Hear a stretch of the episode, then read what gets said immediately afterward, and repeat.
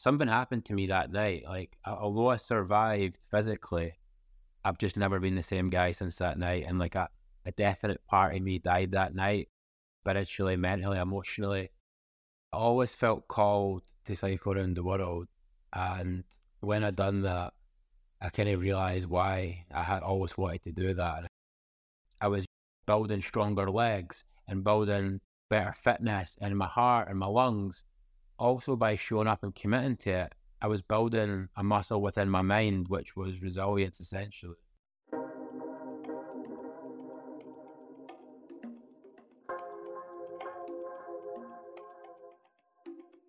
Hello and welcome to the Mindset Matters podcast. I'm Dr. Gemma Leigh Roberts.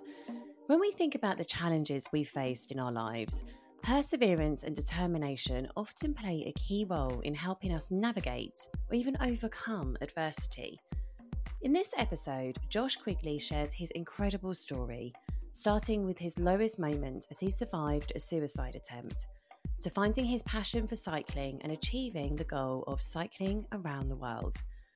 But Josh's cycling journey has never been smooth. He showed incredible determination and perseverance as he rode through multiple setbacks, resulting in not one, not two, but eight attempts to reach his around the world goal.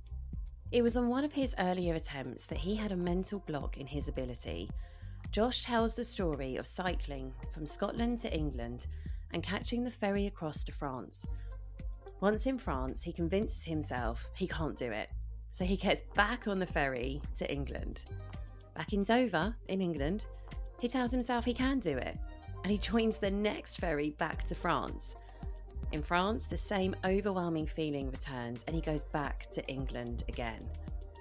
It's a good story to tell, but more importantly, gives a visual representation of our own resilience journeys. At one moment, we might have belief in ourselves, we're feeling resilient, and we're prepared to face the unknown. At another moment, we don't have the resilience reserves to meet the challenge at hand. So, how do we carry on?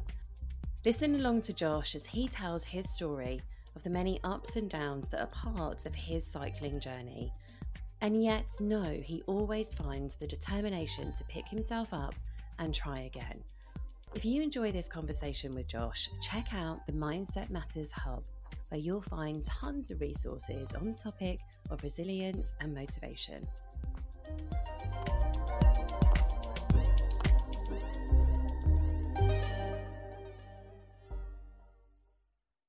Hello, Josh, and welcome to the Mindset Matters podcast. How are you today? I'm very well, thanks. Enjoying some of the nicer sunny weather up here in Scotland. So, yeah, feeling good for that. Thank you. I know. I think where you are, it's nice and sunny. Where I am down south, it's just sweltering. It would be quite nice. I think I'd love to be in Scotland. I'd like to be where you are right now. So, thanks for joining me. I think we're going to have a really interesting conversation today. I've been watching your story feeling quite amazed actually and really, really inspired. So I really want to jump into some of that today. I guess to kind of get started, how would you describe where you are right now? That's a good question. Where, where am I right now? So right now I'm in a I'm in a really amazing place. And I think it's because of the fact that this year I've actually had quite a difficult time and I've not been in a good place. So I got sick around about February or March this year.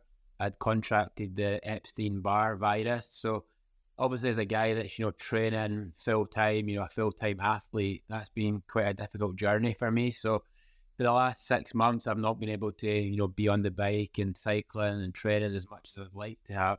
And also just for my own general health, things have been really challenging as well and that's always had a, had an impact on me mentally as well because you know cycling and training is such a, a great outlet for me just for my own state of mind. But in the last couple of weeks, I've had a real breakthrough with my health, and I seem to be over the worst the, the virus that I had. So I've just been feeling really healthy. I've been out on the bike, I've been training, and I've just been, I think, appreciating it more than ever because of having the experience this year and not having it. And so I think, you know, just to be feeling healthy again and to be able to be back training and back in the bike, which is the thing I love. Just makes me feel really good. So I'm feeling really happy at the moment with that. Amazing news because I, I know that they, you've been challenged had some challenging times with your health as well. So I'm really pleased to hear that's back on track and you're back on the bike and training hard as well. How would you describe your kind of story to getting into cycling? This is something that I find really amazing. Yeah, so I think my my story really begins 2014. I just went through quite a big breakup with my girlfriend. We were young kids that got together in high school. You know, we were about 15 years old, broke up around 22. So obviously that was a huge part of my life at that time. Never really knew how to deal with that, and so I was feeling really depressed, really suicidal, and just really in a really dark place in my life, you know, mentally for the first six months, really, 2015, which led to me deciding to try and take my own life and attempting suicide. And I've been quite lucky and survived and, you know, felt like I'd been given a second chance. And I was in a place where I knew that I was going to have to make some changes and do things differently. I didn't really know what I was going to do because I'd basically spent, you know, most of my early years drinking, you know, going to the pub, you know, just living for the weekend. That was the sort of guy that I was growing up. But I knew that alcohol was was holding me back and making things worse in my life. So I was definitely looking to try and stop drinking and, you know, be a bit healthier. And then I was inspired by Sir Chris Hoy. I'd heard him speaking at an event in Edinburgh and obviously knew who he was, you know, the UK's greatest and most successful Olympian at that time and I was just so inspired by him, and I just thought I need to I need to be on a bike, and yeah, I set myself the challenge of trying to cycle around the world, and that was really how I got started with cycling. There is such a story there that I'm going to kind of delve into, if that's okay with you. You mentioned the fact that kind of just before deciding to start cycling, that you had a suicide attempt. What led you to that point. Do you remember what that felt like or, or kind of what was going on in your life at that time? Yeah, so I'd, I'd been through a really big breakup, and that was, you know, the key event for why I was feeling so depressed at that time. And I think that the number one thing to say about that time in my life was that I believed back then that how I felt then was how I was going to feel forever. Like I just, there was a real sort of permanence of it. I'd been six months into it, and six months later, I wasn't feeling any better than I was when it first happened. I remember thinking to myself, well, I'm probably going to be in the same place in another six months, in another six months. And I just felt like I have no hope here that I can ever overcome this, no hope that I can ever feel better. And I think that when you lose hope, you lose everything because you need hope to to stay alive and to to keep fighting on. And I think that's what happened. I just lost hope and I felt like suicide was the only option for me at that time. I never believed that it was possible for me to, to be happy again. And it must feel like now you're a million miles from that. Can you imagine ever being in that position again? Or do you think that's something that has taught you so much and you've changed through that process? I actually can still imagine being there because, to be honest with you, I still to this day struggle with suicidal thoughts and ideation. I think the amazing thing now is that I'm never in a place where I'm anywhere near going to do it. But in my life, when things go wrong, when there's big, bad, traumatic things that happen, my first thought in my head a lot of the time is still thinking about ending my life. It's just like a go to response for me. And I don't know where that comes from, really. I think some people have maybe just got a predisposition to that. I don't know. I think I'm the sort of guy as well. If you look at my my sort of personality and psychology, I'm a bit of an extreme guy. You know, I'm very perfectionist, and so I think that when you're somebody like that, when you're always kind of trying to like do really extreme things and always trying to be perfect, although not intentionally, just because of how you're wired, I sometimes feel that if things don't live up to that perfect model of the world that I've tried to create, then I think about end of my life. And so I'm in an amazing place now that anytime I've ever had things go wrong, and I think like that, I know that I'm never going to do it. I know that I don't have to, you know, worry for myself because I know that it's just a thought, and I know that I'm in a much better place now than I was, you know, when I did attempt suicide eight years ago. Because I know now that whatever I face in life day to day, I know I can overcome it. I know I can be happy again, and so I'll, I'll definitely never do it. But it doesn't mean that I don't still think about it. Thank you for that honesty. I because I, I feel like sometimes well particularly because my research topic is resilience, and particularly when we talk about like really challenging times, it's often not easy, but easier to talk about things that have happened in the past, like something that's happened and then we've overcome that. Because I guess as time goes on, there's a bit of a dissociation with it. You, you, you start to kind of move away from that a little bit and you can talk about the things that you've learned or how things have changed. But I really think it's so important that we share challenges in real time because even though it's really painful to do that, because half the time we don't have the answers. Some massive challenge happens in our life that, that threatens to throw us off course, or if it's threatening, or we do lose hope for a moment, or even a long moment we lose hope for. I think talking about that in in kind of real time, like these are the things I deal with now, is really helpful both for ourselves because we're sharing that, and you then have an opportunity of kind of tapping into support around you.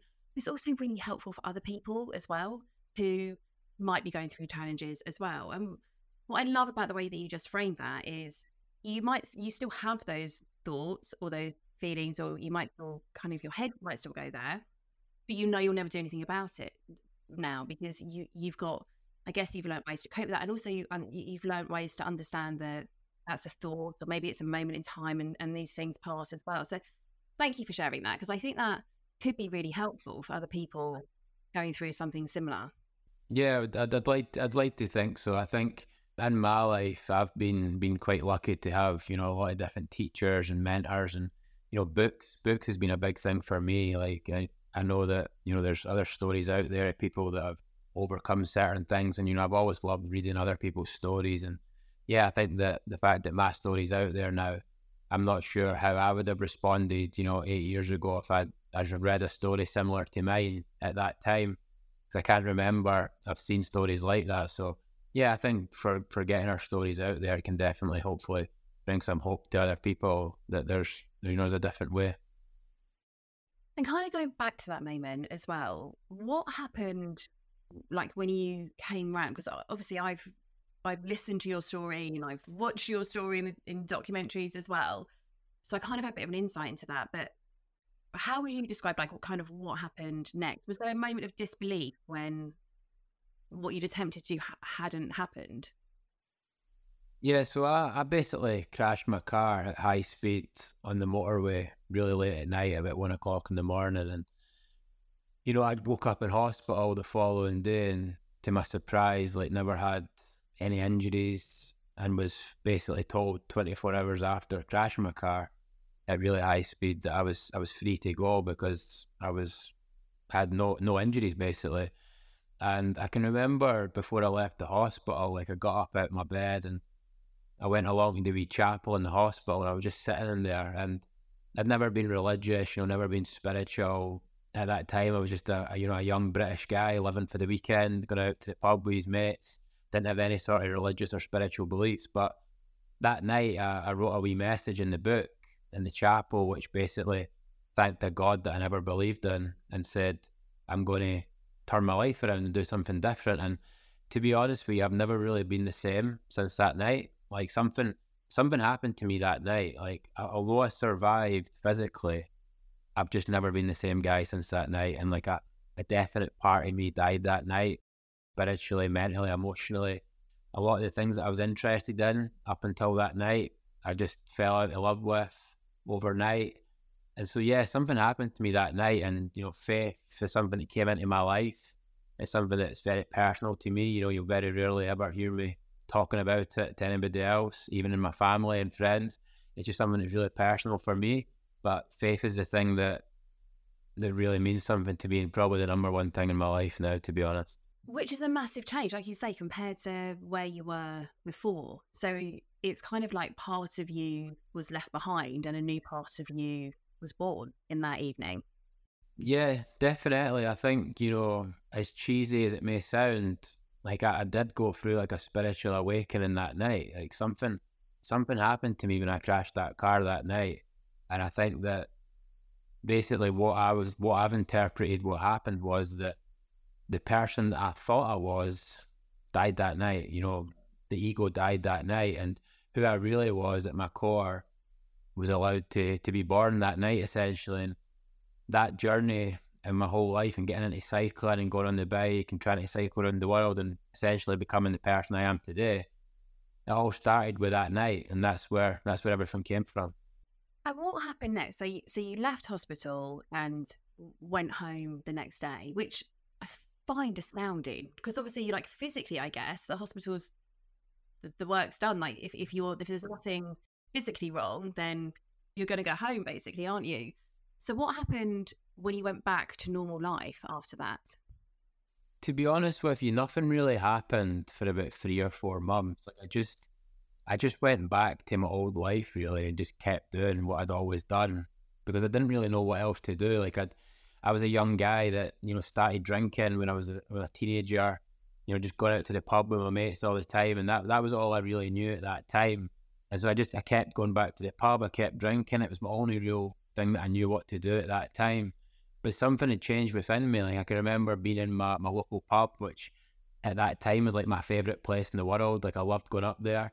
But I can remember just being in there, you know, drinking my, my favourite pint of Stella and just something was different. I was like, this is this is not what I'm supposed to be doing. This is this is not what I'm here for, essentially. And I just knew but I didn't know what else to do because you know what what do you do when you've been living that life for you know the last ten years basically, and so I didn't really know what to do, but something had definitely shifted within me, and then you know I happened to go along to that event where Sir Chris Hoy was speaking, and after being inspired by him, I decided to try cycle around the world, and I don't think it was anything really special or specifically about Sir Chris Hoy and about his talk. I think he just helped me see something within me that was always there. I just need somebody to bring it out. And yeah, I think given that everything that I've done on the bike the last few years now and the place that I've got to, I just I just really believe I was always born to do this. I was born to ride a bike and this was always the path for me and just yeah, I needed that big life event to to just get me on the right track really. Do you think if you hadn't seen Chris Hoy speaking that you still would have found cycling in another way? It's a hard question to answer whether I would have still got into cycling if I never seen Sir Chris Hoy. I genuinely just believe I was always supposed to be there that day. Like I just, when I look back at my life, you know, the, all the events in my life, my entire journey, how it's all unfolded. Looking back at some of it, all just it's so it all feels just so meant to be. I just really believe I was always supposed to be there that day, and I'd like to think that if it wasn't Sir Chris that day, something else would have helped me realize that. And yeah, I just I just believe I was supposed to be there that day.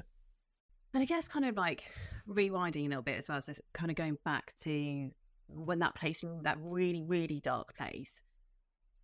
If if there was someone else that was in that position right now, what would you say to them?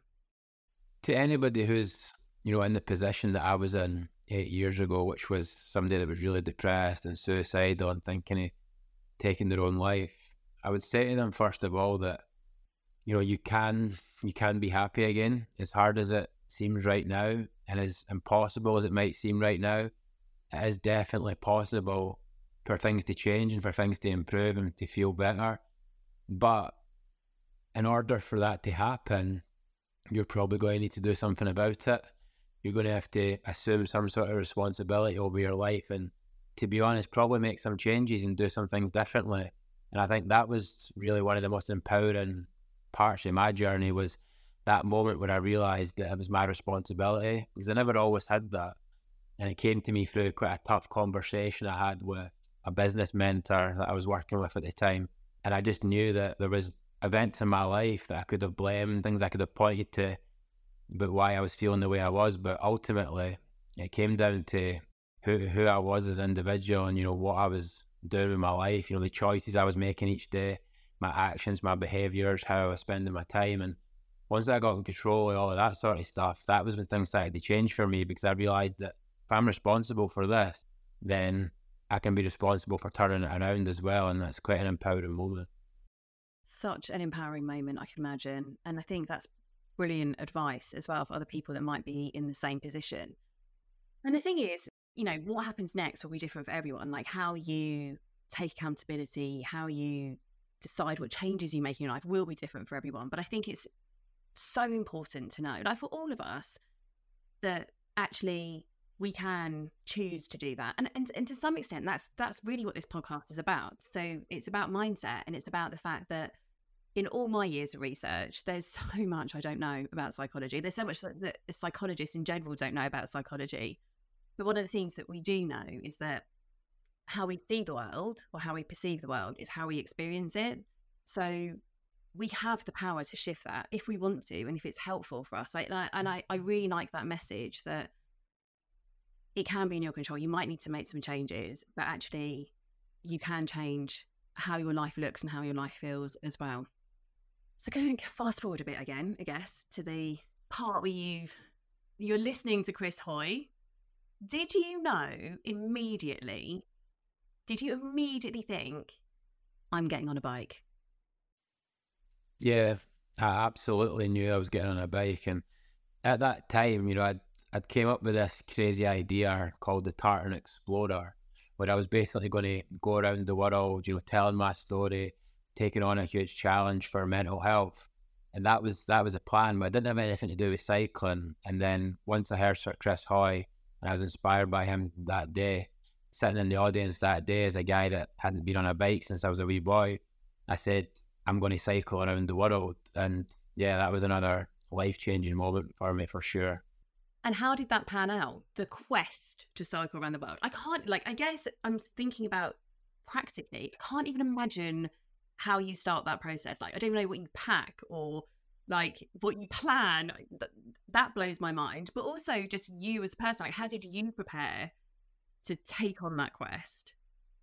Yeah, it sounds a bit crazy looking back in it, but like, I never really trained for it, and I never really done much cycling because I was, I was to be honest, I was so busy, basically trying to make it happen. Like I was so busy trying to, you know, get the sponsors and the partners and do all that side of things that I never spent that much time actually getting physically ready to cycle around the world. And once I managed to get everything in place, you know, six months after hearing Sir Chris Hoy, I was in my driveway in my front garden on a bike, all packed up, ready to go and try and cycle around the world. And yeah, to be honest, I never really had much of a plan. I was just heading south, trying to go through Scotland and the UK, get the boat across to France and start cycling through Europe. I was just taking it one day at a time. And I think that what's interesting to say is at that time, I was obviously quite in a dark place. Mentally, I wasn't feeling the best I've ever felt. And so I was really just doing it as my way to try and be happy again. Like that was why I wanted to do it. I never really wanted to cycle around the world. I wanted to be happy. I don't think I even realised that when I was setting off. Like at the time, I probably thought I wanted to cycle around the world, but really, I think I just wanted to be happy again. And you know, I basically spent one year on the bike cycling around Europe, done about ten thousand miles, fourteen countries, and after doing that, I just felt amazing. You know, I felt really happy. I was really healthy. I was really fit. You know, I'd obviously you know lost a bit of weight. I was cycling every day. I wasn't drinking. Just there was a total transformation in my lifestyle and also how I felt physically and mentally. And I decided to quit the cycle and just go back home to Scotland because I'd never cycled around the world, but I got my life back on track and I was happy. And that was really the, the real goal all along, I suppose. And so, yeah, I thought that that was me finished with cycling. I never realised that I would, I would be back at it a few years later. And you kept trying. That's what I find so amazing about your story is how many times did you did you attempt to cycle around the world? So it ended up being eight attempts before I finished it. Amazing. And two questions around that. Kind of what made you stop on the seven attempts to that final attempt? And what made you commit to it the last time? So after I came home after the first attempt, and we'd been away for a year, initially it was really good to be back in Scotland. You know, I was really happy. I was feeling great. But it was so easy to come home to my old environment and then just start living like the person that I used to be in that environment. So when I came home, you know, the bike was in the shed, gathering cobwebs. I'd be back up the pub, you know, drinking again, wasn't eating very well, and just just easy to fall back into those old habits and your old environment. And so I kind of started to struggle again and decided that I was going to instead get back on the bike and go away and try it again. And I'd go away for maybe a few weeks, and then I would come home, and then I'd go away again and try it. I'd done that for a few months. I just there was something within me that wanted to do it, and there was also something always stopping me. And I eventually kind of went away from cycling for for about a year and a half almost, and I was just I was working as a speaker at the time, like I was kind of telling my story. I was going into schools and stuff like that, and I was I was loving doing that. And then my dad passed away just before Christmas in 2018, And I found that event quite difficult. You know, it's obviously really tough losing a parent. And cycling had been the sort of thing that I'd always turned to when I'd felt lower mentally. And so after my dad died, it kind of started making me think about cycling again. I thought maybe I should try and go and finish my cycle around the world. And I went and had another couple of attempts and came back home. And there was just something within me couldn't commit to it, couldn't finish it. And I got to a point where I realised that I'd had six attempts at trying to cycle around the world. And six times I'd come home having not done it. That was the sort of guy that I was for most of my life. Like I couldn't commit to things, I couldn't finish things. Like my mum will tell you a story about when I was a wee boy. I would do karate for three weeks and then football for three weeks and then swimming for three weeks. Like I just always chopping and changing. And I thought, do you know what? It's time for me to just pick something, commit to it, and finish it for the sake of finishing it. And so cycling around the world was the thing that it was going to be. You know, I tried it six times. And so I set off for a seventh attempt and I said, I'm going to cycle around the world and I'm not going to stop until I finish. Doesn't matter what happens along the way. Doesn't matter how many obstacles I face. Doesn't matter how many times I want to quit and come home. You're going to finish this no matter what. And honestly, from that moment on April the 14th, 2019, I never looked back. And that basically took me 15,000 miles around the world, right across Europe, Asia, Australia, halfway across America. And then that's when I had my big accident in Texas. And it kind of feels a little bit at this point like that, th- there's a part of your life that kind of goes full circle there because, you know, if we think where some of this story starts, I know there's a whole backstory to your life way before we get to this point, but, you know, your car accident right at the start that changes your life and then you have you're you're almost at the point where you've made these changes in your life you've committed to a massive challenge. Through the process i'm guessing that a lot has changed for you as well. You've taken accountability you've committed to something you've made massive positive changes in your life and then there's another car accident it seems bizarre that they that it's, they, they're kind of like bookends to this story if that makes sense. Yeah no definitely. I think it's something i think about every day to be honest. Like you know the first car crash that i done 70 miles an hour i then got hit by a car cycling across texas that hit me at 70 miles an hour. And yeah just there's something about the number seven just keeps coming up all the time. Like it was that was my seventh attempt at cycling around the world. It just yeah there's something just a bit kind of spooky and yes, there's definitely some sort of higher intelligence involved in it all. Like I just truly believe that. It's astounding how this all pieces together. And then what happens? So, so obviously it's a serious car accident. If you've been hit at 70 miles an hour and you're on a bike, what happens then? Yeah, so the last thing I can remember was just riding my bike on Highway 36 between Gatesville and Temple in Texas. And then the next thing I can really remember was being in a helicopter. so I, I knew something had went wrong, the fact that I was in a helicopter, but obviously there was a lot of adrenaline. But this time I'm getting, you know, pumped full of morphine. So I didn't actually feel any pain. But, you know, I was obviously in pretty pretty bad way. The car had hit me from behind at 70 miles an hour. I flew about 50 feet through the air, and then hit the ground. I was, you know, incredibly incredibly lucky to be alive, but I did have a long list of injuries, including a traumatic brain injury, seven broken ribs, a punctured lung, a fractured spine, fractured pelvis, broken ankle, broken shin, broken heel bone, three major surgeries to put me back together again. So yeah, I was I was in a pretty bad way, but I can honestly say that when I woke up in hospital the next again day, I was truly happy to be alive. And I was asking my doctors and my nurses when can I get back on the bike because I've got a challenge to finish and I need to finish cycling around the world and that came really from that commitment to cycling. Promised myself I was going to finish it. And I think also, more importantly, that year cycling around the world, I really fell in love with cycling in a way that I hadn't done any of the previous attempts. Like when I started that seventh attempt, I was doing maybe 50 miles a day. By the end of that challenge, I was doing over 200 miles a day, and I was just a total different guy. Like I was a, it was a huge transformation. Like I didn't really know why I was uh, why I wanted to cycle around the world and why it kept calling me. By the end of it, I definitely knew. Like I just I transformed into an athlete. I transformed into somebody that was, in my opinion, really born to to cycle and race and compete on a bike. And that was why I always felt that calling to do it. And I'm so glad that I listened to that, you know, intuition and went for it because it'd been so easy to walk away. And a lot of the people around me in my life, a lot of family, you know, a lot of friends kept saying to me, Josh, I think it's maybe time to do something else. And, and rightly so, because it must have been hard watching me go through that, you know, starting and stopping all the time. And yeah, I think that when I had that crash in Texas, it just made me, more determined to get back in the bike and finish it. When that switch flicked for you in your head, you were like, no, I'm committing to this and it's something that I really need to do, that was obviously so powerful that it kept putting you back. And I think, you know, that major test of whether you're going to do this or not, where you're actually like physically knocked off your bike.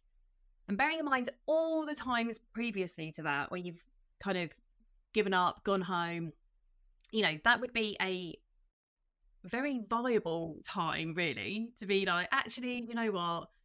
I'm going to stop here and it's kind of enough. But it, but it's kind of like it was the final test. Like, are you actually committed to this? Are you going to finish this? And you did, didn't you? Yeah, I think if I'd turned around at that point and said, you know what? I think I may be done with cycling. It's a little bit dangerous. You know, I almost died. I'm going to just walk away and do something else. I don't think there's anybody that would have held that against me. I think people would have said, you know, fair enough.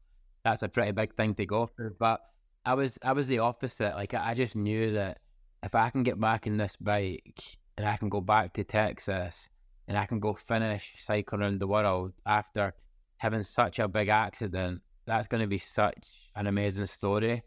And I think I was always always driven by that. I just knew that if I finish cycling around the world now after overcoming this, this is just an incredible story. And I thought there's only one person in the world that can can finish this story, and that's me. And so, to be honest, I never doubted it. It was never a question of will I go finish the cycle around the world. It was just a case of when, and when the time happened, and you know, global pandemic had kind of eased off a bit, and I was allowed to travel back to America. I went back to Texas, went to my old hospital, visited all my doctors and nurses, and you know, thanked them for for what they'd done to put me back together again, and then yeah, set off of Texas and rode up to New York and finally finished cycling around the world. How long after the accident in Texas was that that you went back? So my accident was just before Christmas in 2019. And then I got back to Scotland around about February 2020. Then the pandemic happened. Didn't get back to America until November 2021. So yeah, it was a few years after the accident, but that was that was literally the first opportunity that I had because America had closed its borders to to the world at that time due to COVID. And tell me what it felt like when you finally got to New York, because I've seen the documentary, I've seen footage of you when you get in when you get to New York. How did it feel? Yes, it felt so special to to finish in New York. You know, it's a place that I'd tried to go to so many times, and that was always you know a big milestone getting across America because that was you're you're basically cycled around the world once you do that. And yeah, I think to finish in New York and have my fiance Megan fly out there to meet me. You know, it was a few days before Christmas, so you know, Christmas in New York, literally riding through Manhattan into Times Square. My fiance Megan's there. It's like it really was just the best fairy tale ending to that to that chapter in my, my life. And yeah, just it felt incredible. I just and it felt personally really satisfying as well. You know, there's always been something that's been hanging over me, and to actually just finish it once and for all was, was just an amazing feeling. You look so calm in the footage. Did you feel calm? Yeah, well, it wasn't like an overly euphoric, exciting moment. Like it was, it was almost just kind of like, this was, this is it. Like I've done it. Like I've, I've overcome this. Like I've finished this, and that was it. Like I just needed to finish it it just it just felt like really meant to be. It felt really special, and I just felt like I've finally done this, and I can I can move on with my life because it's been hanging over me for a long time. And what was the point where you thought, okay, I'm going to get back on a bike again? Because I guess at that point you then have a decision of, okay, do I leave this here, this amazing achievement, or do I carry on? No, I, I never really considered stopping cycling at that point. I think I always felt called to cycle around the world. And when I done that, I kind of realised why I had always wanted to do that. And I think I just always felt that I had some sort of talent for, for cycling and to, to try and compete and to try and go to a higher level. And so the next step for me after that was to try and break some world records and manage to go on and do that. And now, you know, trying to compete and trying to race. And yeah, I truly believe that I've got I've got something special. Like I've got got a talent for cycling. I've also I've got a mindset and you know determination and a resilience about me that I can I can achieve anything. I can overcome anything. I think that what I've done in cycling in just maybe two or three years is something that a lot of people might not do in their entire lives. And I think that if I can just keep committing to this and keep showing up with this, where can I be in another five or ten years is you know something that's really exciting for me. So no, cycling around the world world was just the start for me. You know, it was definitely wasn't the end, and yeah, I think it was just the start of much bigger things to come for me in the bike in the future. Which is amazing to hear. I cannot wait to see your adventures and what's coming next. Kind of delving into that then. So, what do you thinking about that resilience and the, the feeling that or the belief that you can overcome whatever comes your way? Do you think you always had that or do you think that's something that you've developed? No i definitely didn't always have it. Like what what i have always had is i've always had self-belief and drive and ambition and confidence and determination. I've always had that but there was a period where i lost some of that you know during that time when i was really depressed and i was suicidal and that was a really difficult period. But you know that drive and all those positive things has always been underneath that. But the mental strength and the resilience was definitely something that had to be trained and learned. And if I think about some of the things that made me quit cycling around the world way back in the beginning, compared to you know right at the end, things that I was overcoming, that definitely came from just practice and came from being out there. And you know, there's there's a funny story which I always tell where on one of my earlier attempts at cycling around the world. I cycled from Edinburgh down to Dover. I got the boat across to France and thought, no, I can't do this. So I got the boat back to Dover. And then I thought, no, I can do this. So I got the boat back to France. Then I got there again, thought, no, I can't do this. So I got the boat back to Dover again. And it's like, that was literally just eight months before Texas. And, you know, so I woke up in Texas, been hit by a car 70 miles an hour, a long list of injuries and was asking my doctor, when can I get back on the bike? You know, that was the same guy that eight months earlier got the boat between Dover and Calais all those times because he was so scared. And so that was really the journey that I went on in 2019, cycling around the world, just through committing to something and showing up every single day. Even when I didn't want to do it a lot of the time, there were so many times I wanted to quit, so many times I wanted to stop.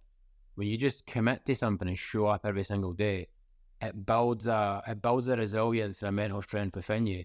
In the same way that when I was cycling around the world, I was building stronger legs and building better fitness in my heart and my lungs.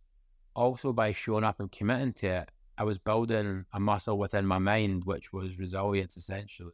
And I mean, that is the perfect description of how we build resilience. Like we know from a research perspective, you have to you have to face challenges to become more resilient and it's it can be a really hard thing to do because for most of us we don't want to start our days you know no one wakes up in the morning and thinks oh i really want a massive challenge today. Or i really want something to like knock me off course so i feel horrendous. You know we're not plan we no one really wants to plan for that and and also you can't manufacture that because our brains know like you can never role play that for example because your brain knows what's real and what's not real but the I think the thing to remember is when we face these major life challenges, that is can also be an opportunity to learn something, to develop, to change our mindset, to strengthen um, our mindset, to build confidence, to build resilience. Um, but we have to take that opportunity. We have to find a way to take. And this is what's so hard in my world about training people to be resilient because so often I'll work with people or organizations kind of back in the day and they'll be like, you know, how do we become more resilient? And the thing is, I can't, even as a resilience researcher, I cannot make people more resilient. All I can do is explain what it is, how it works, and give people tools that can help them to figure that out when they face challenges. I can't manufacture challenges for people. Um, we need real life stuff to work through. So, what do you, you know, if you, and I know it's a complicated process, no one's saying any of this stuff is easy, by the way. If you had to break it down to something really simple around what did you have to do with your mindset to get to the point on that final attempt you push through things that you never could have got through before? I, th- I think something that's been important for me is I love this concept of reference points. And for me, what reference points are is points to reference the things you've overcome in the past. And I use them in my life daily now. And so, like, a big one for me is when I'm out on the bike and I cycle over a bridge that goes over a motorway and I see the cars bombing up and down at 70 miles an hour. I always look every single day and I always say to myself, literally out loud, I survived that. If I can survive that, I can survive anything. And it's just a wee thing that grounds me every single day. And I think about it in other areas of my life. So anytime I go through something, I always think to myself, where have I been through this before? And I try to look at it and apply it. So like for me, like a big one's food, quite a tricky thing for me. Like I've always been quite a quite an addictive person, you know, quite obsessive and you know, obviously had issues with alcohol and stuff when I was younger and I find food quite tricky, and it's also something that's really important as an athlete who's you know training a lot as well. So sometimes if I'm thinking about food, thinking about times when I'm maybe struggling with food, I always think back to like a reference point and like a time where I'd overcome something with food or achieved something with food, and I know I can do it again. And so I think to anybody that's trying to you know make their mind stronger, make their mind more resilient, is to try and come up with a list, come up with a list of all the things you've been through in your life that you've overcome and try and think about them in times when you're going through other things and trying to relate them to that. And that's that's a big thing for me, the reference points. Yeah, that's brilliant advice because we've all got things that we've come through. Some will be massive, some will be smaller. And also, you know, some things will, will feel huge to someone and not to someone else. It's not. So that doesn't really matter. But I think the core of what you're saying applies to everyone. It, we've if we can take a moment to reflect on those refer- reference points we can use that to help us get through a different because even if we've got through a completely different challenge in the past knowing that we found a way to do that means that we can find a way to get through completely new challenges that come our way as well you mentioned when you were saying you first set off and you were kind of going backwards and forwards between dover and calais back again which i love that story by the way thank you for sharing that that there was some kind of fear there that you were kind of scared of getting going what do you think that was? Do you know? Yeah, it's, it's a really interesting one, this, because I was always scared of cycling around the world and there was always a lot of fear.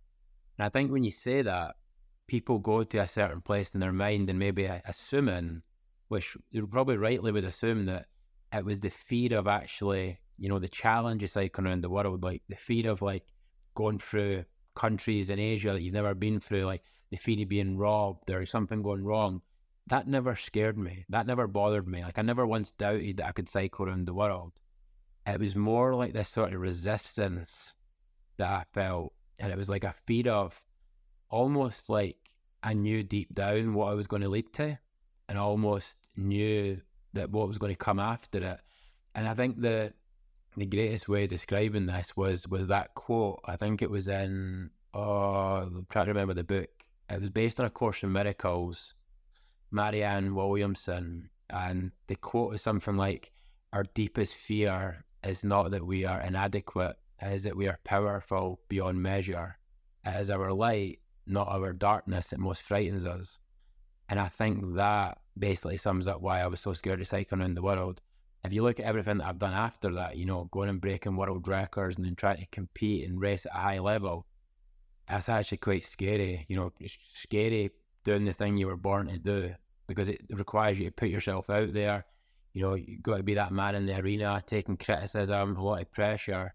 And I always think deep down I knew what was going to happen when I cycled around the world, and I would get really good at it. I would get really passionate about it. And I think that was the fear that always held me back. Gosh, what an what an amazing reflection though, knowing that now. And I guess you got to a point where you had to push past that fear and and you just if it's your something you feel is a calling or a purpose it's meaningful to you you just had to move towards that rather than letting that fear of what happens even the good stuff that is going to happen hold you back. Yeah definitely. I think i've always been quite aware of like the narrative of my life and the story. I think because i'm somebody that you know i love books i love reading i love reading other people's stories I've always knew that I was going to do a book about my own story at some point. And I can remember like before that that final attempt at cycling around the world, I can remember thinking when I was when I was genuinely thinking about just walking away from it. I remember thinking to myself, like, is that the final chapter of your book? Is that like the final chapter of this story that you go through all that stuff? You know, you try and cycle around the world six times and then you just go away and do something else. I thought that's a really shit ending. like that's that's not the way this book ends, and that that's something that I've always thought about. And I think it might sound a bit weird when you kind of live your life like a book and you're the character in that book, but I think what it does is it basically just makes you live very consciously, and rather than just letting life happen to you, you start living life on your terms, and you, you start thinking like, what's the next chapter in my book, which is really what's the next chapter in my life, and it allows you to consciously create the life you want to have, really. That's brilliant advice, and it's not weird at all. I think exactly the same thing. And I say the, exactly the same thing as well to people sometimes. I'm like, is that how you want the book to end? Or do you want to get to the next chapter? And, you know, because you could end up, because sometimes you've got the opportunity of kind of walking away from something at a really low point. You think, I want it to end there, or do I want it to be a little bit better than that? Or you've got the, exactly like you, the opportunity to walk away from something at a high point but then maybe you want to keep going with that like maybe you want to top that or do other things or, or, or, find other high points as well. I actually think that's brilliant advice and it's a really good way of getting yourself outside of your head sometimes as well. And also this this idea of like broadening your perspective because you know we've all got our own perspectives we all look at the world completely differently. There is no right way we're all there's not even like you've got 10 options to choose from you know every single person will, will look at the world and absorb what's going on around them completely differently. But I think this idea of thinking about your life as chapters gives you a moment to broaden that perspective. So you're not kind of looking out from where you are right now, your point of view, or being absorbed in your day to day. You're kind of looking up and looking out and thinking, okay, what could be next? Like, what do I want next? And I think that is such brilliant advice for people. What are you working on now? What is your next chapter? So I'm now racing and competing on the bike. That's that's my next chapter, my, my journey into competitive racing and competitive cycling. And yeah, basically what I'm trying to do, my ambition is to try and be an elite athlete at the highest level of professional sport. Like I want to I want to go to the highest level. Like I want to go to the, the Tour de France and the World Championships and the Olympics. Like that's that's my big dream and I just I really feel that I'm I'm capable of doing it. You know, I obviously came to cycling from a really crazy angle. You know, came to a really late age. You know, most people at my age, if they're not a professional at the highest level at this age, they're never going to do it. But so a lot of people would say that you know it's crazy or it's impossible. But I just know that I'm I'm different, and I I just truly believe that's what I'm here for, and that's what I was born to do. And yeah, I think that if you were to look at an elite athlete at the highest level of professional sport and break down their mindset, their psychology, their characteristics, all their traits. I've got every single thing that you would need to be an elite athlete at the highest level, and I've I've clearly also got the physical talent as well. And yeah, I just I'm not at that level yet, but I know that if I just keep going, that I can get there one day. I just yeah, I've definitely got what it takes, and yeah, I can see it so clearly in my mind where I want to be, and yeah, if I just keep doing what I'm doing, you know, year after year and just keep putting in the work, I'll eventually get there. And that's what I'm committed to doing. I love that crystal clear vision and also commitment as well. I think I, have got no doubt that this is there's there's plenty more chapters to come, um, but it's going to be an exciting journey. What would you say thriving means to you now? To me, thriving means you know firing on all cylinders, basically. And just, I think first and foremost, like before you want to try and go achieve anything in your life and, you know, get some sort of success, I think thriving first starts with your own mental and emotional and physical well being. I think that I probably would have answered that question differently two or three years ago. But after, you know, the issues that I've had with my health this year, you know, just being sick physically and also, you know, the mental impact that had. I think I'm just so big on just being happy and healthy, first and foremost. Like, I think, you know, the last few years I've, I've put a lot of pressure on myself by, you know, having big goals and big dreams. And to be honest, there's been a lot of times in the last two or three years where I've been depressed and I've been really sad and been really upset. because I've not been performing well on the bike or not been getting the sort of results that I want to get.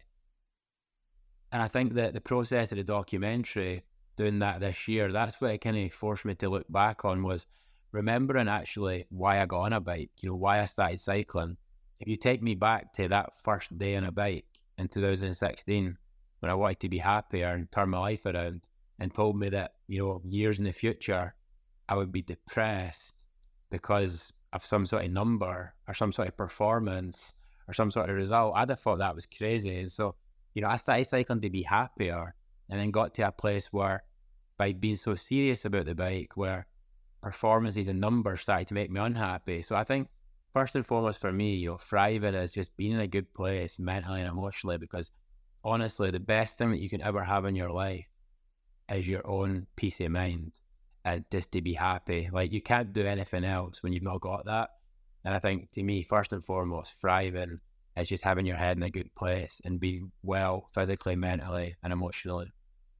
And I guess you have to make that a priority because, you know, as you've been speaking about today, no one's going to do that for you. That's something that we have to do for ourselves. And we have to find a way to do that for ourselves.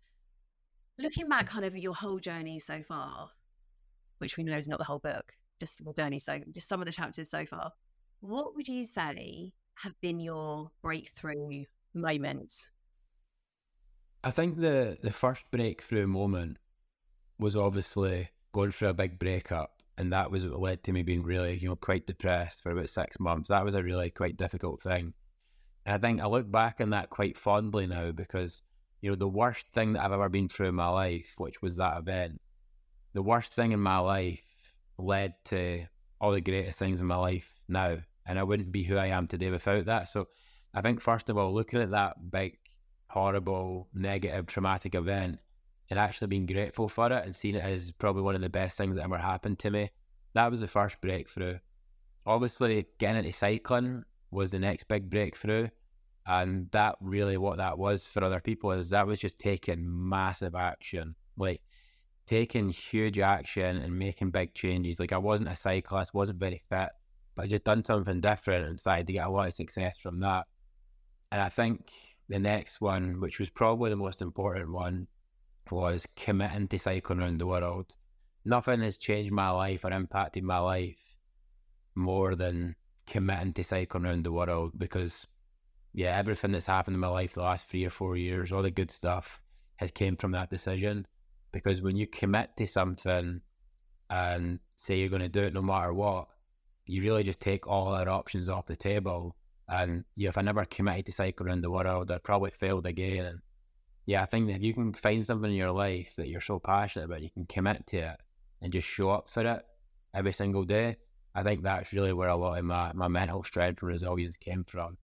And I feel like a lot of that is to do with having some kind of meaning as well. So it's it's, it's got to mean something to you to commit to. So I, I'm a bit dubious sometimes to kind of think about big purpose. I know lots of people do have a big purpose for sure in life, but sometimes that's really hard to kind of grab onto for people.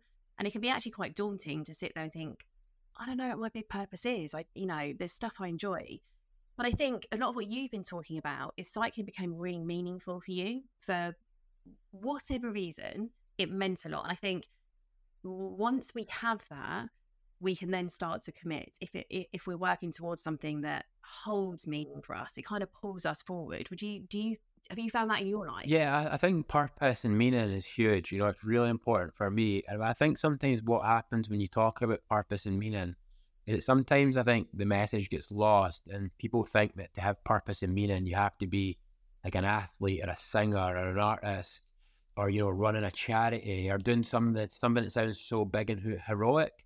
But I think purpose can take many different forms. Like if you think about, you know, the the famous story which I love is when I think it was one of the President Kennedy, I think, was visiting NASA, and he spoke to the janitor and he asked him what he was doing. He was like, "I'm putting a man in the moon." And so it's like, you know, a lot of people wouldn't look at a janitor and think that he's got a huge purpose, but that guy felt a sense of purpose, and I see purpose in all walks of life. Like I seen it when I was in hospital. I seen it when I had, you know, brain surgeons and doctors and nurses and I remember watching them. I remember watching like my nurses, the way they were looking after me and other patients. I remember thinking, there's no way that they weren't born to do that because I couldn't do that. A lot of people couldn't do that. In the same way that a lot of people couldn't do the life that I do and some of the things I've done on a bike, like I couldn't eh, be an engineer, I couldn't be a mathematician or a scientist. Like I've just not got a brain for that. And I genuinely, truly, we're all here for something. Some of those things on the surface might seem a bit bigger and sexier than other things, but you know, if your bins stop getting emptied in your street, you would soon know about it and everybody would feel it. And so even if you're a bin man that's doing like rubbish collection, like you've still got huge purpose for your community. But just I think as a society, we, we look at we look at different jobs and different responsibilities with with a different perception. But I think everybody can have purpose in a different form. I agree. I I I I think it's so important. I love that story as well about the janitor at NASA. I just think it, and again, it comes down to perspective, how you view things. And maybe there's a message there somewhere in terms of how we view what we're doing. It becomes more or less purposeful or meaningful. Um, I did see recently that you, I saw a picture of you and Chris Hoy. How was that? yeah, that, that was amazing. You know, obviously, Sir Chris Hoy inspired me to start cycling back in 2015. And yeah, I got to meet last week at a charity dinner in Scotland. So yeah, it was just it was amazing to to meet him again and to to chat to him for a little bit. And I showed him the photo of me and him um, when we first met, and I just yeah I knew he kind of knew my story a little bit because everything that's happened since. But I don't I don't think he even realized the full extent. Like when I spoke to him last week, I don't think he realized that like when I was inspired by him that like I wasn't a cyclist, like I, I was in no way a cyclist. I think I don't think he realized that. So yeah, no, it was really nice. And one of the things that means a lot to me is that, you know, Sir Chris Hoy inspired me to start cycling through me attending one of his talks. And now through the work that I do, you know, I do talks, I go into schools and colleges and stuff like that and do talks for other people. And I don't know when it's going to happen, but I know at some point some ambitious, determined wee kid's going to come up to me having done something amazing in their life and said, I done that because you inspired me that day. And whether that was on a bike or cycling or maybe something else, but I'm hoping and I know that one day that somebody's going to have a story like that. So uh, yeah, I think that's really special as well. It means a lot to me. That will 100% happen. So, final question for you, and I don't know if it's something that you thought about before. If you could go back to yourself a moment in time, so you can choose any moment in time, what would you say to yourself?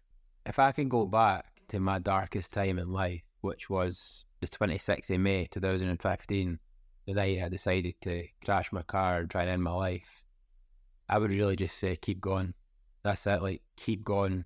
Things are going to get better. That was the only message that I could give to myself. Because if I just had a wee bit of hope that night, I wouldn't have done it. I wouldn't have done it and I'd have kept, go- kept going. Amazing.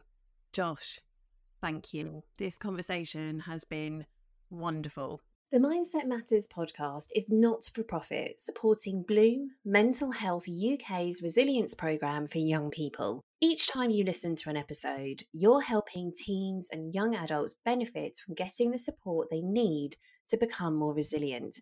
You can discover more about the Bloom programme and their impact at mentalhealth-uk.org.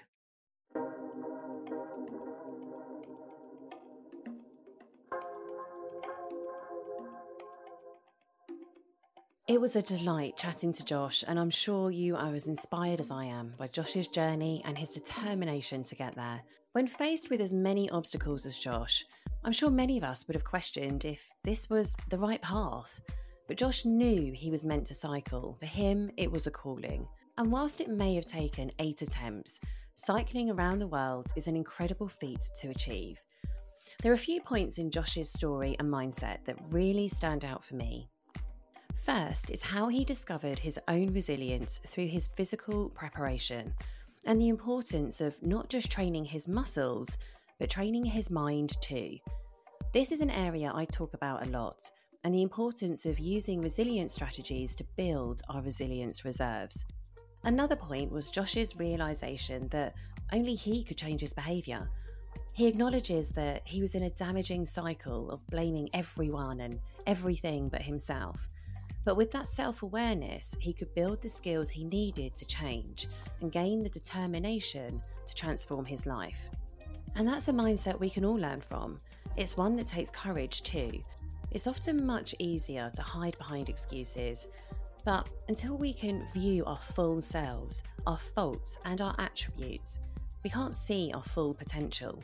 Josh's journey is one of growth from start to finish, of using each new experience as a learning opportunity to be stronger for each future attempt.